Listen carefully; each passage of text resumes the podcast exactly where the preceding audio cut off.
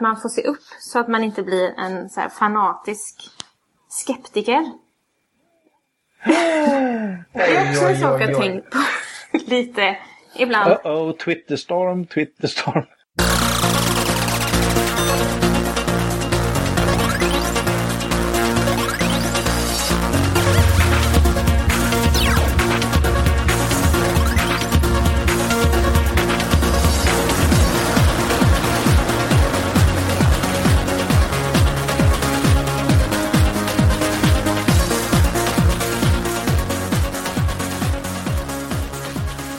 Välkommen till avsnitt 44 av eh, podcasten Mellan svart och vitt. Och det är vi som är den skeptiska treoenigheten. Thomas. Dragan. Och tyvärr så kommer tant Erik att ta en liten paus då han har mycket att göra just nu. Men han hälsar till er allihopa jättemycket. Och i tant Eriks frånvaro så har vi en vikarie. Eh, tant Lisa. Eller är det kanske bara Lisa? Tant Lisa går bra. jag vet inte hur gammal tant Erik är. Han är nu 28, 29 tror jag. Ja. Och tant Lisa är? tant Lisa är... Eller det, det är Tant Lisa kanske. är mycket man ska äldre. Inte fråga, man ska inte fråga en dam. Man ska inte fråga en dam hur gammal hon är. Så jag Men ursäkt. en tant kan man fråga. Ja, ja. Det, det tycker jag. I, i Eriks fall. Men precis, vi, vi, eh, vi är helt hipp som happ här så har vi eh, på ja, på en och samma dag här ryckt in Lisa som eh, vikarie för Erik. Och eh, jag tänkte vi kunde, det här är ju faktiskt också första gången som Dragan pratar med Lisa eh, sen innan. Eh, jag känner Lisa sen tidigare. Så att jag tänkte Dragan, eh, du kan väl intervjua Lisa lite grann så vi det får reda på lite Det mer kan jag absolut göra. Hej Lisa och välkommen till vår fantastiska podcast. Eh, du sa någonting om att eh, det, nästan, det nästan kändes som att du redan känner oss. Eller mig i alla fall. Du har hört lite grann. Ja, absolut. Jag känner ju som att jag känner dig. Låter bra. Eh, skulle du vilja berätta lite grann om dig själv? Eh, ja, jag är en 38-årig tant, Lisa. Som eh, kommer från Småland men som bor i Stockholm nu. Och eh, jag känner Mm. Thomas för att jag har pluggat i Lund och bott i Skåne ungefär åtta år. Så vi lärde känna varandra i en eh, kristen studentförening som heter Gospel och som jag vet att Thomas har berättat om. Och vi har även varit med i samma eh, gemenskap, bönegruppen, som han också berättat om. Ja, just det. Ja, det har han, han har till och med nästan lovat att jag och Erik ska få närvara där någon gång. Så att, eh, Ja, det ser vi fram emot. Ja, det gör vi. Men du är alltså troende då och mer troende än vad Thomas är, har jag förstått. ja, det vet jag inte. Det kanske vi kan ha någon slags tävling i sen. Eh, men jag, jag är, tror på Gud. Ja. Du tror på Gud. Eh, är, det, är det samma församling som ni kommer ifrån eller eh, har du tillhört något annat eller hur på den biten? Eh, jag är uppväxt i pingst. Mina föräldrar är med Mm. i pingstkyrkan. Sen hade jag en period där jag gick till lite olika kyrkor och inte gick så mycket alls ett tag. Nu går jag i Svenska kyrkan på Lidingö. Mm. Och där Okej. Trivs jag bra för att där känns det som att man får tro öppet. Och att det är för alla och inte så insnävat på vi och dem. Mm. Hur menar du att man får tro öppet? Kan du utveckla det lite? Jag känner där att eh, det är eh, kravlöst när det gäller exakt hur Gud eh, ser ut.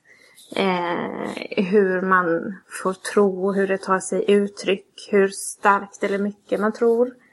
Eh, jag känner inget... Eh, det betonas inte där att man får inte vara ljum, utan man måste vara av eller på. Det är ja eller nej. Och om man är ljum då är det bättre att vara iskall, för är man ljum så är det ingenting värt. Så kan jag känna ibland, i vissa sammanhang, men där vi går nu så känner jag att det lilla som finns just då är bra nog. Det kan vara ett litet, Mm. något litet ljumt och det funkar. Okej. Eh, då kommer jag till min absoluta favoritfråga som jag ställer till väldigt många troende. Hur ser din gudsbild ut? Mm. Eh, det är en slags grund... grundkänsla. En slags grundtro på att det finns någonting där. I botten. Mm. Som alltid finns. Och som man kanske känner mm. som mest när det är när livet går ner mot botten. Liksom något som bär. Något, mm. Jag Men, har läst Thomas Sjödin ganska mycket. Och jag tror han har skrivit någon gång att Gud är som den här föräldern som sitter på sängkanten och om man är sjuk så kanske föräldern inte kan göra någonting och inte ens man orkar ju inte be alltid eller kan ju inte alltid göra något men som alltid är där. En sån gud. Mm. Men är det en osynlig förälder då som ser ut som en förälder gör i allmänhet eller hur? Är det ett väsen eller vad, vad, vad är det för någonting, guden? Eh, tänker inte så mycket sådär längre. Mm. Ibland ah, okay. eh, i, i musik eller sånger eller ord eller väldigt vacker naturupplevelse. När man känner att det är så vackert så att man inte kan ta in nästan eller man tycker det är för mycket. Förstår du vad jag menar? Men att det nästan gör ont mm, för det är mm. väldigt, väldigt vackert. Så kan man känna att det okay. slår på någon sträng på något sätt inom en. Och mm. där. Så jag tror nog att Gud är, att man känner honom inuti och runt omkring i allt. Så tror jag nog. Okej, okay, han finns i allt. Mm. Eh, du har ju lyssnat lite grann på oss, eh, podcasten Mellan svart och vitt. Eh, en hel del har jag hört. Mm. Eh, har du något favoritavsnitt? Eh... Ja, alltså i morse lyssnade jag på det senaste. Innan jag pratade med Thomas. Så just idag är det okay. mitt favoritavsnitt. Det som jag har i Jaha, det senaste. Okay. Jag tyckte att det var bra. Mm. Ja. Bussmanger rules, helt enkelt. Ja, han kommer nog bli väldigt glad när han hör detta. Jag tyckte att det var ett bra avsnitt. Eh, och ja. eh, nyanserat på ett sätt. Eller inte så nyanserat i vad hans budskap var, men när han tittade tillbaka så kunde han lyfta fram positivt och negativt och se gott och ont i sin uppväxt. Så som man känner mm. igen, tyckte jag. Får jag svara mm. lite till på frågan? Ja.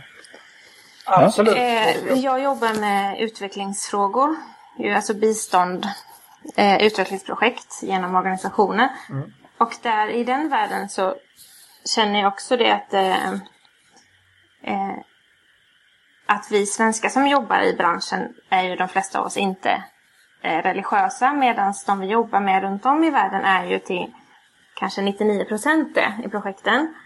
Eh, och mm. att eh, svenskar då som inte är religiösa eller troende eh, har ofta så här ovana vid att diskutera eller prata och bemöta personer som har en tro. Och det beror på att vi i Sverige inom kyrkan har varit lite instängda och att de som är utanför inte har haft så mycket kanaler att samtala kanske. Och då kan det bli så att båda har en massa fördomar mot de andra. Jag tänker att icke-troende eh, ibland tar upp i jobbsammanhang att eh, de troende det är eh, traditionerna medan vi är moderna är demokratiska. Vi har ju lämnat de här traditionerna bakom oss och vi är sekulariserade. Medan man ser sen att det inte riktigt går i den riktningen. Så jag tror alla forum där man pratar med varann är väldigt viktiga. Därför. Mm. Ja. Jo, precis. Vad har du för Twitternamn? Lisa Emilia A. Okej. Okay. At uh, Lisa. At...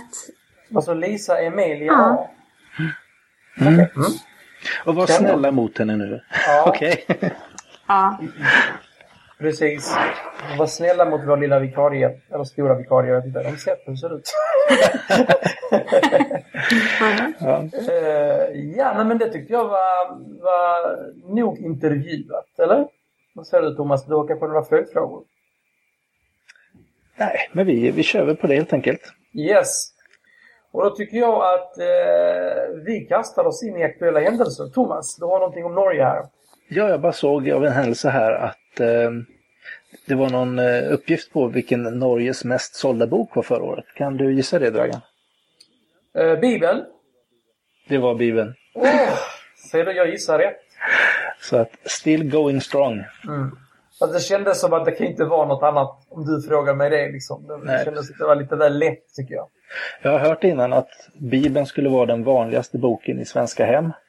Eh, vet ni vilken bok nummer två var? Nej, Nej. berätta. Sju sorters kakor. Jaha. Oj. Sen vet jag inte, det- den kanske är på, på dalning i alla fall. Men det ska tydligen vara den näst mest vanliga boken i svenska hem. Nu vet Hur jag är inte det. trenden? Om man säger att i Norge förra året, har den varit det flera år? Går den upp eller ner? Är det, är det ju- menar Ja. eller? Det är lite fusk här, bara för de har just kommit med en ny översättning av den norska Bibeln tydligen. Jaha. Så att det var väl det som gjorde att den, att den var så, Så såld. så såld.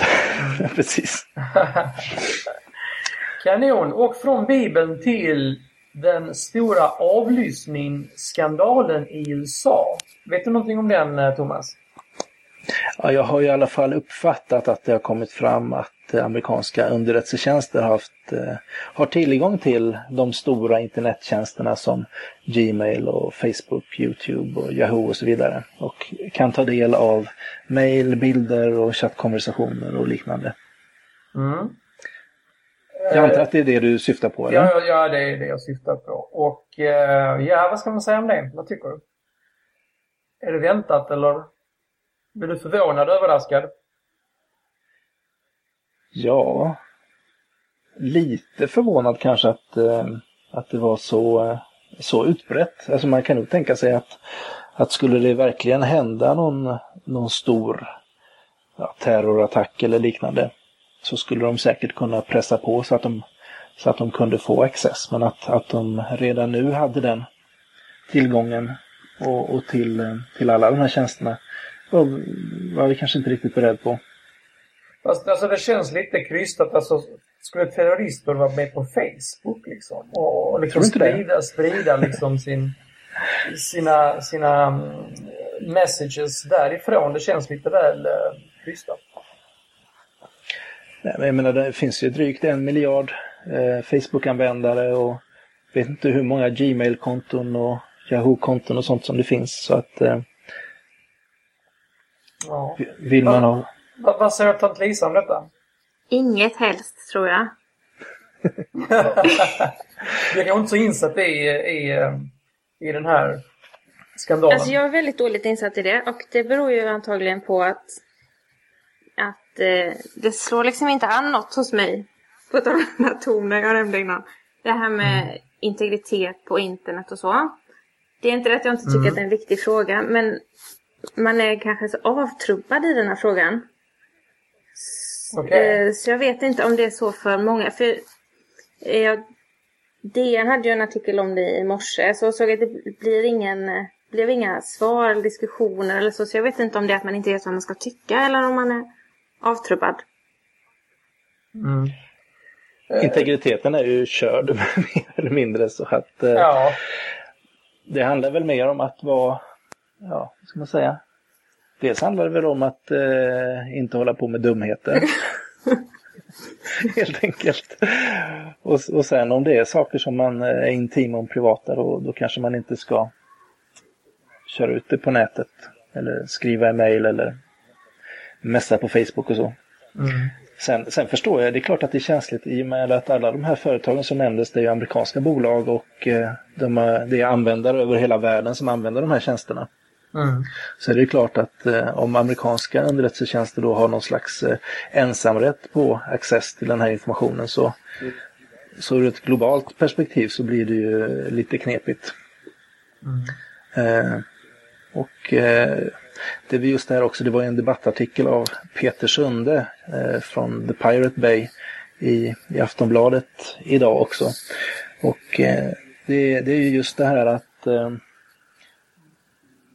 vi, eh, vi lägger ju väldigt mycket av ja, saker kring, kring våra liv, våra berättelser, våra bilder och annat. Till exempel i Facebooks händer.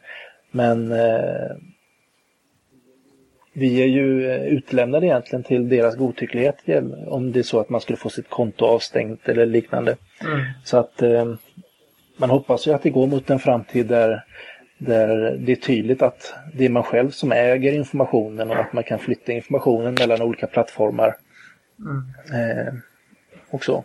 Alltså det har ju blivit en explosion av sociala medier tycker jag. Och, men framförallt så tycker jag nästan att det har dykt upp något extremt behov av att, att exponera sig, att, att checka in här och där och liksom hur, hur, hur har ni det i er bekantskaps, bekantskapskrets? Blir ni taggade i massa foton och incheckade och sådana grejer? Lisa? Eh, jag brukar tagga av mig. Det händer inte så ofta med foton. Eh, men mm. när man har barn i skolåldern är ju frågan aktuell mer på barnens eh, nivå. När man kan lägga ut andras barn på bild på sin Facebook och så. så de gångerna det diskuteras för mig så är det ofta för att jag har barn så här i lågstadieåldern. Och då blir frågan, kan man lägga ut bilder på barn på Facebook? För vissa är ju helt emot det, vissa lägger ut allt. Mm, mm. Precis allt. Precis ja. allt, ja. Mm. Eh, men jag vet inte, ja, man kan nästan bli illa berörd när folk lägger ut eh, mycket om sitt så här, intima kärleksliv och skriver till varandra som äkta makar på Facebook. Så puss puss, vi ses snart i sängen. Jag sitter här i soffan och väntar. Så, å ena sidan. Å andra sidan skulle det väl inte vara så farligt om eh, underrättelsetjänsten fick se det. Eh, så jag vet inte vad egentligen, varför man blir berörd av olika saker. Vad som är farligt att lägga ut. Eh, för jag eh, själv är inte så orolig för bilder på mina egna barn ute. När de står fullt mm. påklädda inför en konsert med namn och bild. Jag skulle nog bara ha problem med det om det är barn med dold identitet eller så som läggs ut. Men jag kanske är för naiv mm. då. Alltså jag, jag är lite skeptisk till det här att man ska kunna följa mig precis var jag är överallt. Det känns inte så bekvämt och, och lite olustigt för mig men många i min bekantskapskrets eh, så att säga känner, alltså, känner ett behov av att visa vad de är, vad de håller på med och, och de bitarna. Och det känns som att det blir bara fler och fler. Som, alltså det, det växer det här, det här exhibitionistiska behovet eh, hos människor. Vad säger du Thomas? Alltså det är väl rätt så... Det är väl olika från person till person men det är ju ett sätt att eh Tycker du om att bli taggad överallt och liksom Jag blir ju inte taggad så mycket som jag skulle kanske vilja. oj, oj, Men jag är lite så här, jag, jag tycker det är kul med ny teknik. Så när det kommer nya sådana här applikationer som till exempel sånt som Goalla och Foursquare och sånt där som är typiskt sådana att man checkade in och så. Då hakar jag på det rätt tidigt och checkar in, jag på säga, i början checkar man in precis var man än är liksom, på busshållplatsen och när man går förbi den butiken och sådär. Sen så efter ett tag så, så är det inte lika roligt längre men någonstans så... Eh... Vad var det roliga i det? dels var det roliga var väl att det var nytt och sen så fanns det väl någon sån här eh, tanke om att att eh, ja, plötsligt en dag så checkar jag in någonstans och då ser jag att en annan polare som jag har eh, också är incheckad där. Och så kanske så tittar du upp från telefonen och ser den och säger hej. så ser, ja, Annars hade man ju inte sett den om du inte satt och checkade in. Nej. Nej, men det har ju typ nästan aldrig hänt så. Det är väl mest i, det är, det är väl kanske mest då man eh, är sån som går på stora fester och sånt där och sen kan se alla ens kompisar som också är där. Men nu är man ju i den åldern så att man inte har direkt kompisar som springer på stora fester och sådär. Mm. Mm. Men eh, jag vet inte, jag tycker väl att eh, det är ju ett sätt att vara lite så här småsocial med inte så stor insats och eh, öppna upp för andra människor att, att ja, få en liten inblick i vad, vad man håller på med och så. Sen tycker jag, alltså det är väldigt olika. Twitter, det passar ju sig bra för att, att, skriva små saker. Det kan ju vara allting från åsikter till bara lite vad man håller på med eller gå in och diskutera och sånt där. Men att eh, Facebook känns mer, tycker jag, som att man kanske, ja, man lägger ut någon bild när man gör någonting eller eh, ja, bild på barnen eller sådär. Jag skulle inte vilja sitta och göra tio uppdateringar om dagen på Facebook. Eh, men det går ju att göra på Twitter, för det, det är ju ett helt annat bara flöde som, som eh, virvlar förbi. Men på Twitter, eh, för min del är det så att jag hade Twitter i två år utan att skriva ett enda inlägg för att jag visste att jag inte skulle kunna hantera det sen när jag väl började så skulle jag inte kunna sluta. Men så började jag nu 13 maj. Och då kan jag inte sluta utan jag skriver och tycker och tycker och tycker om allt. Och så frågade jag faktiskt där eh, till andra så frågade jag att alltid veta vad alla tycker om allt. Jag vet inte vad jag tycker om det. Vad tycker ni? För det är min känsla att jag vet inte hur sunt det är för alla att veta allt som alla tänker. Eh, för till slut undrar jag så här om man hör sin egen röst överhuvudtaget. Och om det är sunt mm. det här att bara vräka ur sig korta små åsikter om svåra frågor. Eh, mm. Idag så var det någon som ville att jag skulle debattera om Feministiskt initiativ och vad de egentligen gör för kvinnor som far illa i muslimska länder. Men så ska jag väl inte debattera det här eh, här eller alls. Så varför det? Så för jag, kan, jag vet inte så mycket om partiet och vad de gör i den frågan. Så bara, men tystnad är farligt. Då tänkte jag att det är ju inte farligt mm. om inte man kommer med idiotiska inlägg som man inte vet något om. Det kan ju inte vara farligt. Ja. Med den tystnaden, mm. då är det väl farligare att sitta och säga, eller så är det inte så för man det beror på vilka man följer och som följer en själv i så fall tror jag. Om man bara omger sig med mm. ja-sägare och twittrar om allt möjligt man inte vet något om så kan det bli att man stärker varann i det. Så man måste ha en, eh, en eh, mångfald i sin följkrets för att det ska vara nyttigt tror jag. Mm. Ja, blanda upp flödet helt enkelt. Mm. Har ni läst, eh, det har ni säkert gjort, har ni läst boken 1984 med George Orwell? Ja. Absolut. Men det var typ 1984 jag läste den, höll jag på att säga. ja, precis. Ja, okej. Okay. Eh, inte riktigt. Det var så länge sedan. Eh, men kan man inte säga egentligen att 1984, det är ju faktiskt ett faktum mm. med den stora skillnaden att folk är frivilliga för den här eh, övervakningen. Mm. Det var de inte i den boken, om man säger som så. Det, det är ju ett faktum och det kanske inte är något större problem, eller? Nej, beror på Rent mjöl i påsen säger många. Om man det så är det inga problem. Nej, och det beror på det här mjölet då. Eh, jag tycker ju då att illegala invandrare ofta har... Jag tror att så kallade illegala invandrare ofta har rent mjöl i sina påsar. Eh, men de har ju ändå något att frukta. Eh, då, de som gömmer sig har ju ändå något att vara rädda för. Och barn till eh, flyktingar ja. som gömmer sig har ju något att frukta fast de kan mycket väl ha mycket renare mjöl i sina påsar än vad jag har. Eh, så jag undrar om den här, som jag sa innan, att jag inte reagerar på övervakningen. Om det är bara för att jag vet att jag är safe. Eller mm. om det beror på att man har en slags naiv tro på att de som övervakar oss alltid är goda. Att de inte vill något ont. För någonting av det måste det ju vara som gör att man inte riktigt ens eh, går igång på frågan. Men jag vet inte riktigt vilken. Mm. Ja, jag blev rätt så förbannad när de röstade igenom FRA-lagen. Men eh, nu har de ju till och med utökat den och det har inte blivit så mycket skriverier om det i media tycker jag. Mm. Eh, just det här argumentet som du tog upp med rent mjöl i påsen. Det håller inte riktigt. Nej håller jag med om. Att om man backar lite här i Sverige så var ju många vänsteranhängare, de blev ju registrerade, något som kom fram sen i en skandal så att säga. Och de kunde då inte få, få vissa jobb och så vidare så att det där med rent mjöl i påsen, det, det håller inte riktigt. Nej, och det kan väl vara på båda Nej, sidor eller från olika grupper där man har svårt att liksom eh, komma framåt för att man har något i sitt bagage som det kunde vara med vänster eller så det kan vara för människor som har jobbat på Livets Ord till exempel. Är det någon slags mm. åsiktsregistrering? Eh, eller att man har skrivit bloggar eller skrivit på Twitter eller skrivit på Facebook. Som, är för, eller haft en som podcast. för Marcus Birro ja. nu. Då är det det han har skrivit och sagt och gjort som kommer upp direkt. Eller det vi sitter och säger här nu. Eh, det blir att vi registrerar våra åsikter frivilligt. Ja, det gör det ju. Vi blir ju registrerade. Vi kommer ju lägga upp det också. Ja. vi är exhibitionistiska vi också. Eller hur Thomas? Precis. Jo, så är det ju. Mm. Så är det.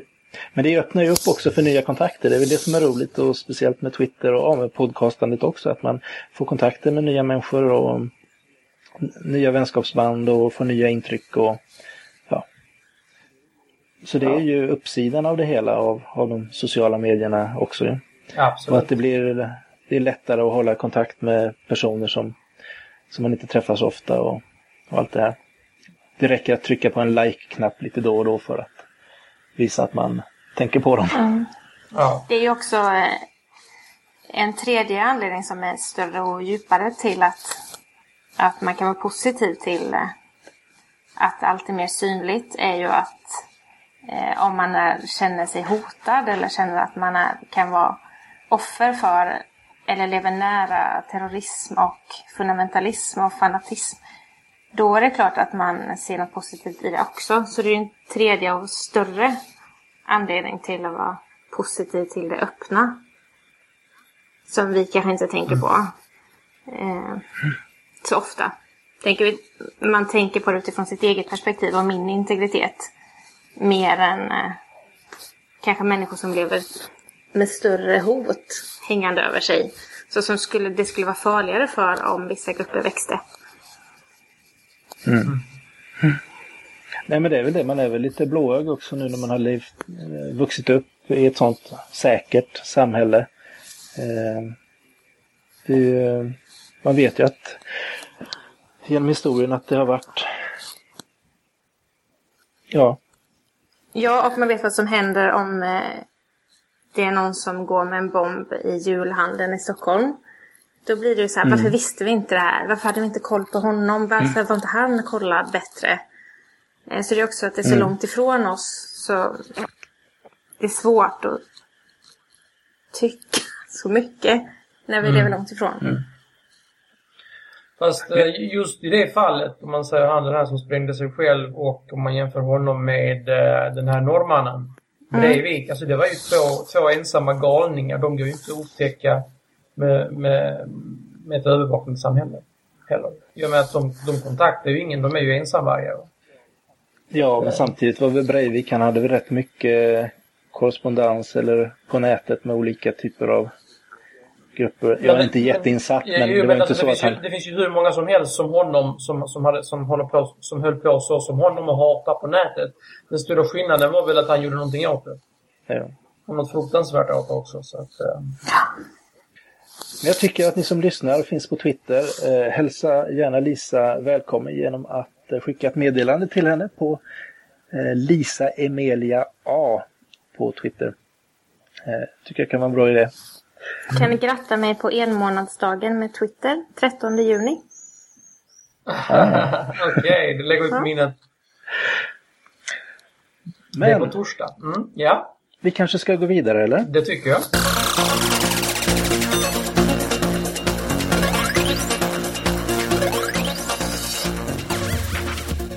tänkte eh, ta ett litet eh, bibelord den här gången. Och eh, jag hämtar det från Ordspråksboken eh, kapitel 3, vers 5 till 7. Eh, och då står det så här. Förtrösta på Herren av hela ditt hjärta och lita inte till ditt eget förstånd. Tänk på honom var du än går, så ska han jämna vägen för dig. Tyck inte att du själv är vis. Frukta Herren och fly det onda.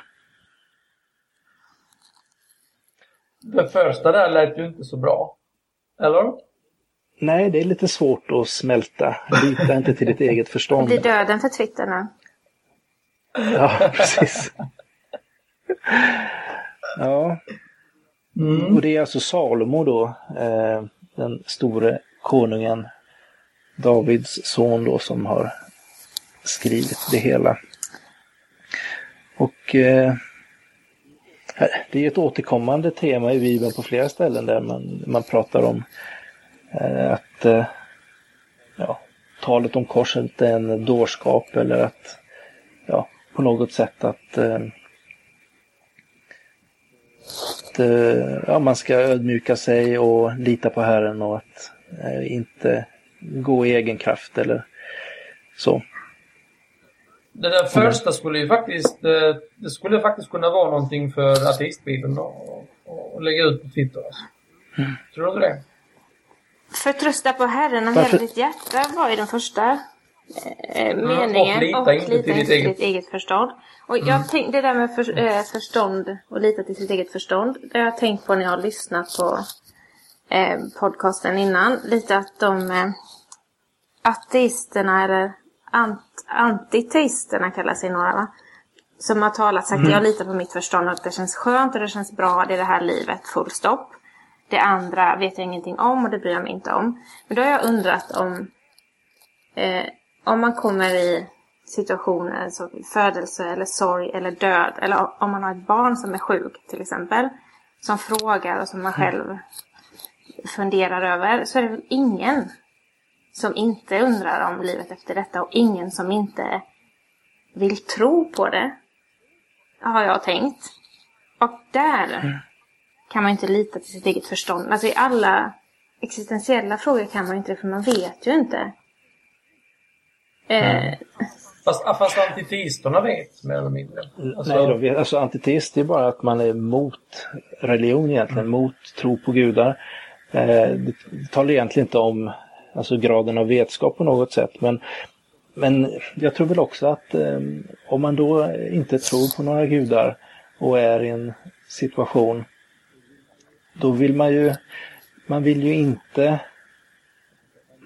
säga, man vill ju inte hitta på någonting eller man vill ju inte komma med, med någonting som man inte känner att man har, har någon, eh, ja, något underlag för. Alltså till exempel om, låt oss säga att eh, mormor är sjuk och snart ska dö.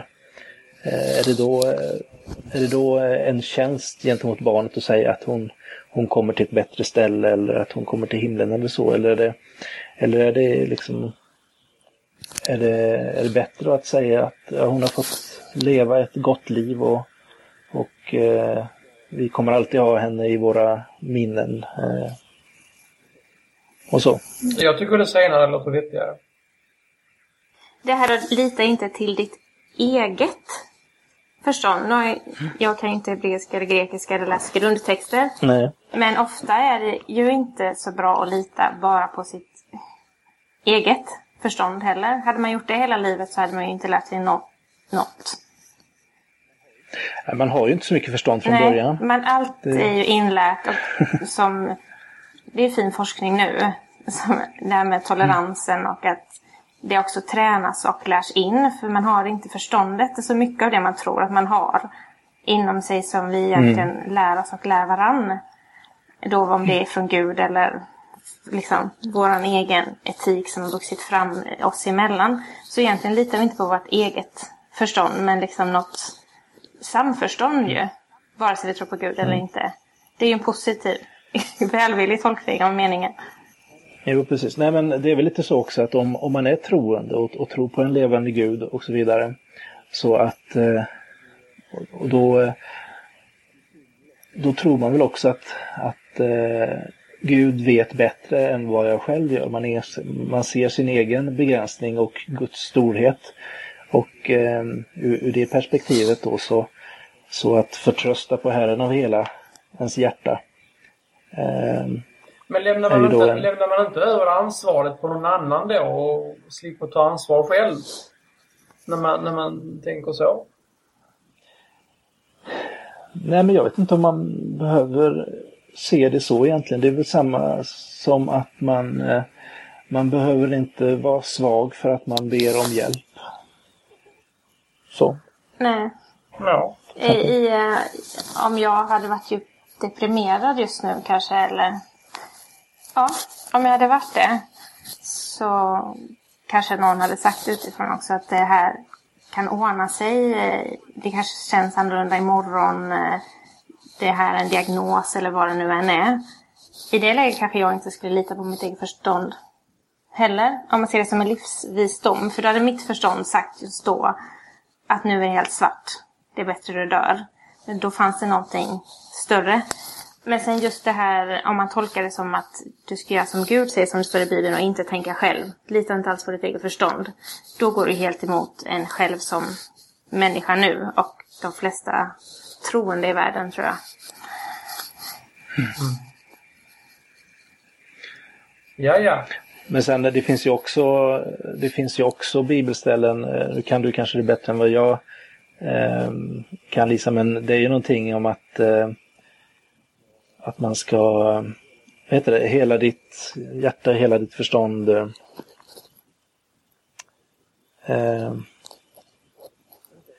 är det inte, du ska älska din Gud av hela Hjärta ditt... hela ditt förstånd.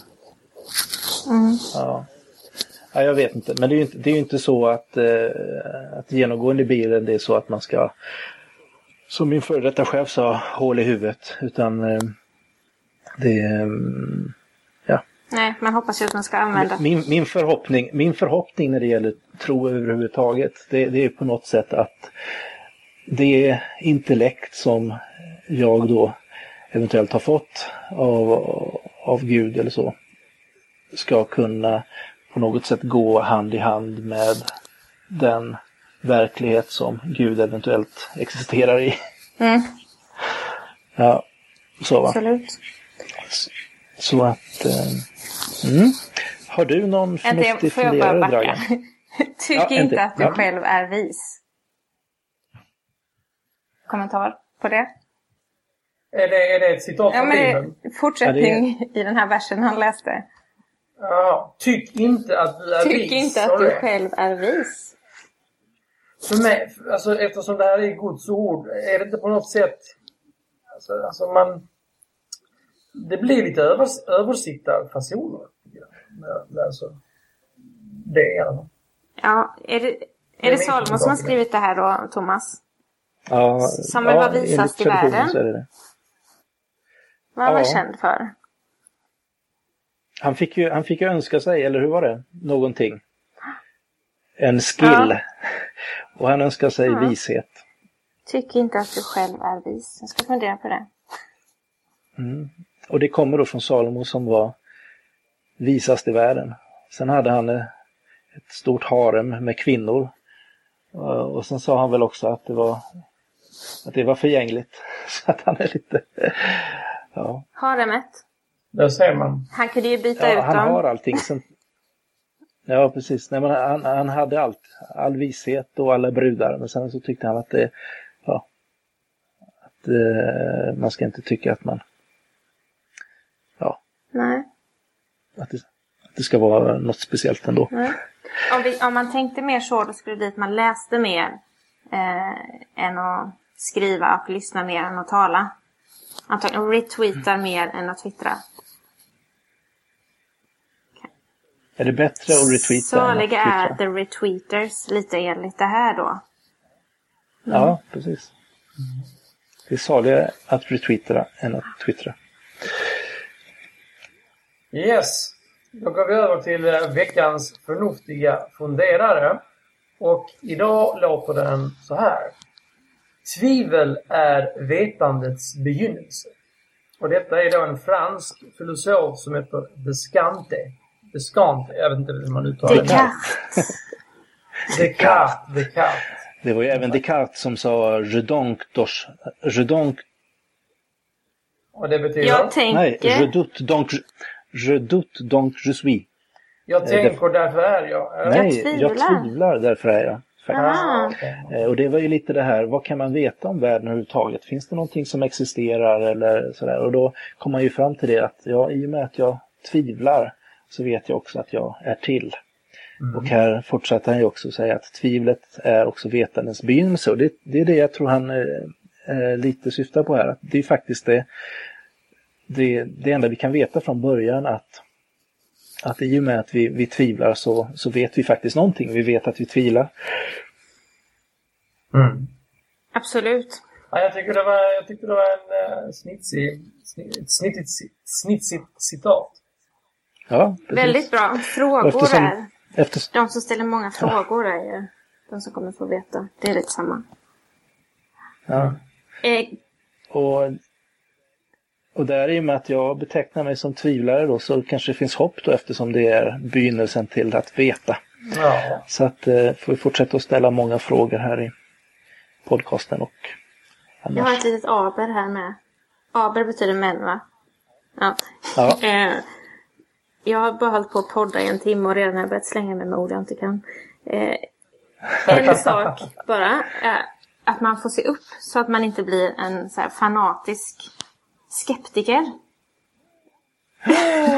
Det är också en sak jag tänkt på lite ibland. Uh-oh, Twitterstorm, Twitterstorm. lyssningen. Att eh, eh, många... När man är med så här, som troende så aktar man sig noga för att bli liksom, stämplad som eh, dum eller ogenomtänkt eller fanatisk eller fundamentalistisk. Så man blir så extremt reflekterad och försiktig istället. Medan om man är på skeptikernas eller så här, tvivlarnas lag då kan man vara lite mer tvärsäker liksom. För då är man på något sätt i eh, opposition mot någonting. Men kan man vara en tvärsäker skeptiker? Då kan man vara liksom en fanatisk tvivlare. På något sätt, om ni förstår frågan. Och Mm. är det, eh, är det okej att predika liksom hårt så här, pang, tro så här. Så länge man är en skeptiker? Men man kan väl säga så här att eh, två saker tänker jag här. Dels är det ju så här som skeptiker då eh, så, eh, så förhåller man ju sig skeptisk till någonting så länge det inte En är själv? Nej, men så, nej, men så länge det inte är bevisat eller om, så länge det inte finns eh, så kallat evidens för att någonting är sant till exempel. Men om det framkommer en, en vettig förklaring eller ja, eh, eh, vetenskapliga eh, framsteg som har skett enligt rätt metoder så, så, kan man, så är man ju beredd att ändra sin uppfattning. Eh, en skeptiker är ju egentligen inte fast i eh, någon viss uppfattning. Det, det är bara att, eh, att utan att ha tillräckliga, tillräckligt på fötterna så, så tar man inte saker för givet. Däremot så ska man ju då kunna ändra sig i takt med att man blir överbevisad om det ena och det andra som man kanske då tror från början. Men, ja, men sk- Eh. då, då får man se upp så man inte blir skeptisk mot allt förutom sig själv. Och det borde inte vara så jättesvårt att bli överbevisad om ens enda hållning är skeptisk. För jag, jag är ju på... För min del så är det ofta så religion och politik och så att jag alltid tycker liksom att man kan se å ena sidan och andra sidan och alltid nyansera och så. Då ska man alltid gå emot det tvärsäkra. Men jag börjar se också att jag nästan är så fanatisk i mitt nyanserande. Att liksom, men å andra sidan, å ena sidan då, nästan liksom går emot på samma sätt. I just det här, så här nyanserandet. Eh, så man kan ju bli fanatisk Alltså- i allt. Mm. Men när man nyanserar för mycket, är inte risken att man inte själv har någon åsikt säga, utan man bara liksom tar upp de åsikter som finns? Ja, jag sa ju det att jag älskar Svenska kyrkan. Eh, men på ett seminarium i måndags jag var på så stod Lena Andersson, som är väldigt religionskritisk, eh, krönikör i DN. Och stod och sa just att Svenska kyrkan är det mest urvattnade som finns. Eh, där är det ju bara nästan bara tradition och lullull. De står inte upp för någonting. Så då kan man ju undra då om det är det jag har tagit till mig. För att man har blivit så fanatisk i ofanatismen. Och så kan man också bli då i skepticismen, tänker jag. Skeptisk till allt förutom sig själv, som man är säker på. Men sen är det ju så att, eh, ska man säga, som, som skeptiker eller som vetenskaplig skeptiker som i, i så fall då eh, det som man har kunnat eh, påvisa med vetenskapliga metoder är, är sant. Eh, att, att det är sant till exempel om, om vi tittar på eh, ja, naturens beskaffenhet eller vad vi nu har kommit fram till. Det är ju ändå kan man säga rätt hårda fakta och, och då kan man ju vara rätt eh, jämfört med, med påståenden som inte har någon eh, eh som inte har någon uppbackning egentligen i, eh, i, i, vetenskap eller liknande, då, då, kan man ju ändå vara rätt så säker och eh, i, i, diskussioner. Det, ordet skeptisk och skeptiker det används ju på rätt många olika sätt. Men de som kallar sig för skeptiker eller bland de som vi har rätt mycket kontakt med då som i de här så kallade skeptiska poddarna och så vidare. Eh, där menar man ju att man är skeptiker om man, om man, eh, att, att vara ske, vetenskaplig skeptiker är att man vill att, eh, vad ska man säga, att vetenskaplig metod är sättet att, att liksom prova påståenden om verkligheten. Eh, det är alltså inte att man är allmänt skeptisk som Stefan Sauk i, i, i sketchen. Liksom. Eh, utan det är helt enkelt, det syftar till att, att man, eh, att det är den metoden man vill använda för att ja, fastslå om saker är sanna eller inte, eller vad man nu vill säga. Mm. Ja. Yeah, nog om det. Nu tycker jag det är dags för lite ja. musik. Yes, och det är min tur den här gången. Och den här gången ska jag presentera låten Hard Life med The Lounge. Varsågoda! Mm.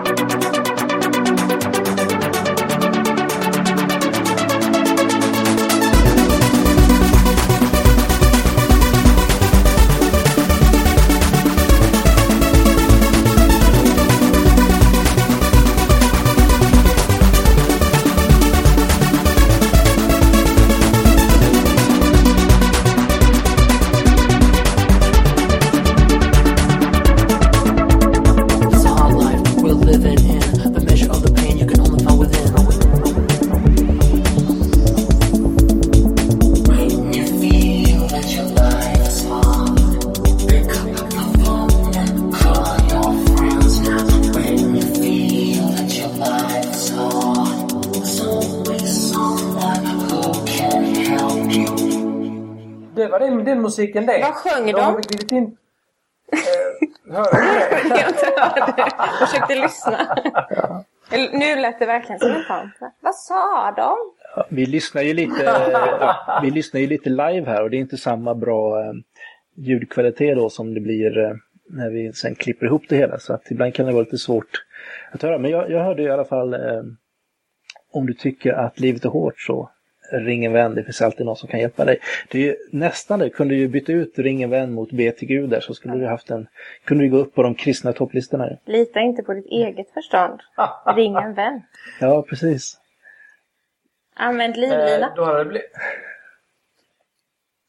Alltså det, det finns något som heter eh, sånt här eh, rock, kristen rock. Ja, precis. Men, men, men kristen syntpop, det hade varit något va? Ja, det finns helt säkert. Men Kristen syntpop? Jag har aldrig... Ja, det finns man all möjlig musik finns där. kristet. Det finns ju kristet death metal i princip. Ja. Det gör det kanske. Jag vet inte, har ni sett det här South Park-avsnittet? Eh, när när Jag. Cartman får för sig att han ska, eller han får reda på hur mycket pengar som finns i kristen musik. Mm, mm. Då ska han starta ett sånt, sen ska de gå över. Ja, jag, jag, jag såg det. och så tar han en massa andra eh, låtar istället för Baby så sjunger han Jesus istället. Så han tar en massa andra poplåtar och bara byter ut ett ord. Och sen blir de så här jätteframgångsrika. Har ni sett Jesus Workout då? Nej, Workout Nej, for Jesus, sådana träningsvideos. Är det så här Och bara, korstecken Jesus, med Jesus, hantlar? Lift, lift him, lift him. Så gör man med vanliga. Kan man inte ha Eh, korstecken med hans hantlar och sådär? Ja, det har jag missat helt faktiskt. Mycket kvar.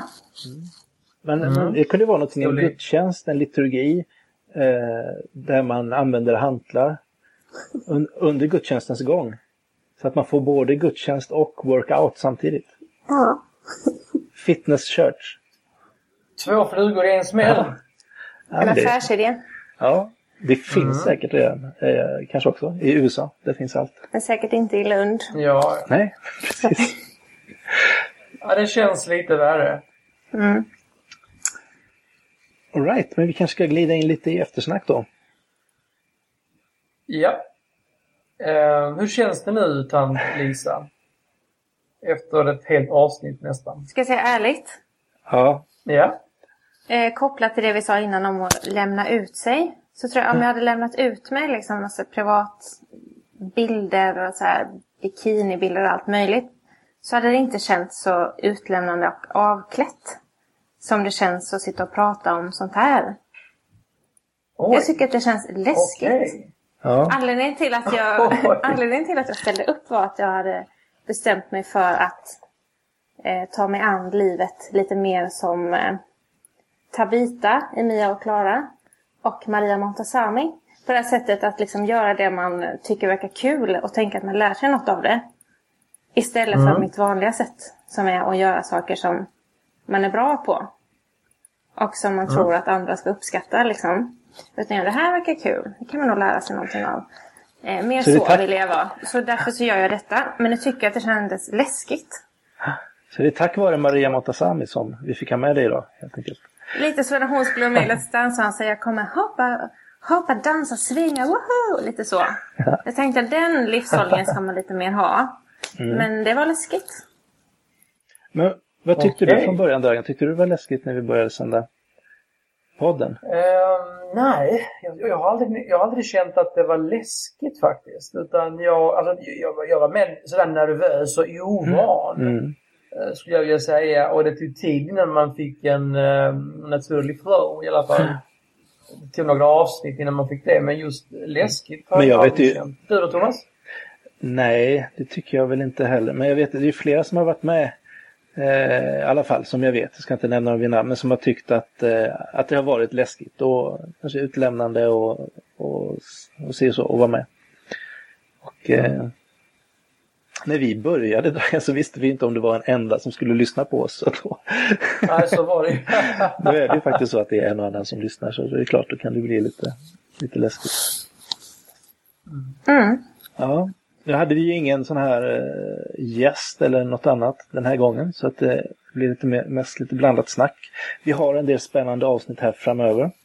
Eh, så att eh, ja, då blir det lite annorlunda. Då, då blir det ju rätt mycket fokus på våra gäster också så att eh, Men även sådana här avsnitt behövs. Absolut. Så att, eh, eh, så att eh, jag tycker vi håller där. No? Det gör vi. Mm. Och eh, klippte Och- det här avsnittet gjorde Marcus Forsén. Tack så mycket. Mm. Och så mycket. eh, vi i den skeptiska treoenigheten, vi tackar för oss och önskar er en riktigt trevlig dag. Hej då! Tack så Hej, hej. mycket. Hej då! Du har lyssnat på podcasten Mellan svart och vitt. En podcast som handlar om tro, tvivel, skepticism och humanism. Om du gillar oss så gå gärna in på iTunes och ge oss goda vitsord. Det värmer. Ta gärna kontakt med oss. Vi har Twitterkonto svart underscore vitt för programmet. Och Thomas har Thomas Sjoberg, Dragan har Draganist och Erik har Tant Erik. Gilla oss gärna på Facebook och och eh, vår hemsida hittas på mellansvartovitt.se och där kan man också kommentera de olika avsnitten. Och sist men inte minst så är vår jingel gjord av Dragans band The Lounge.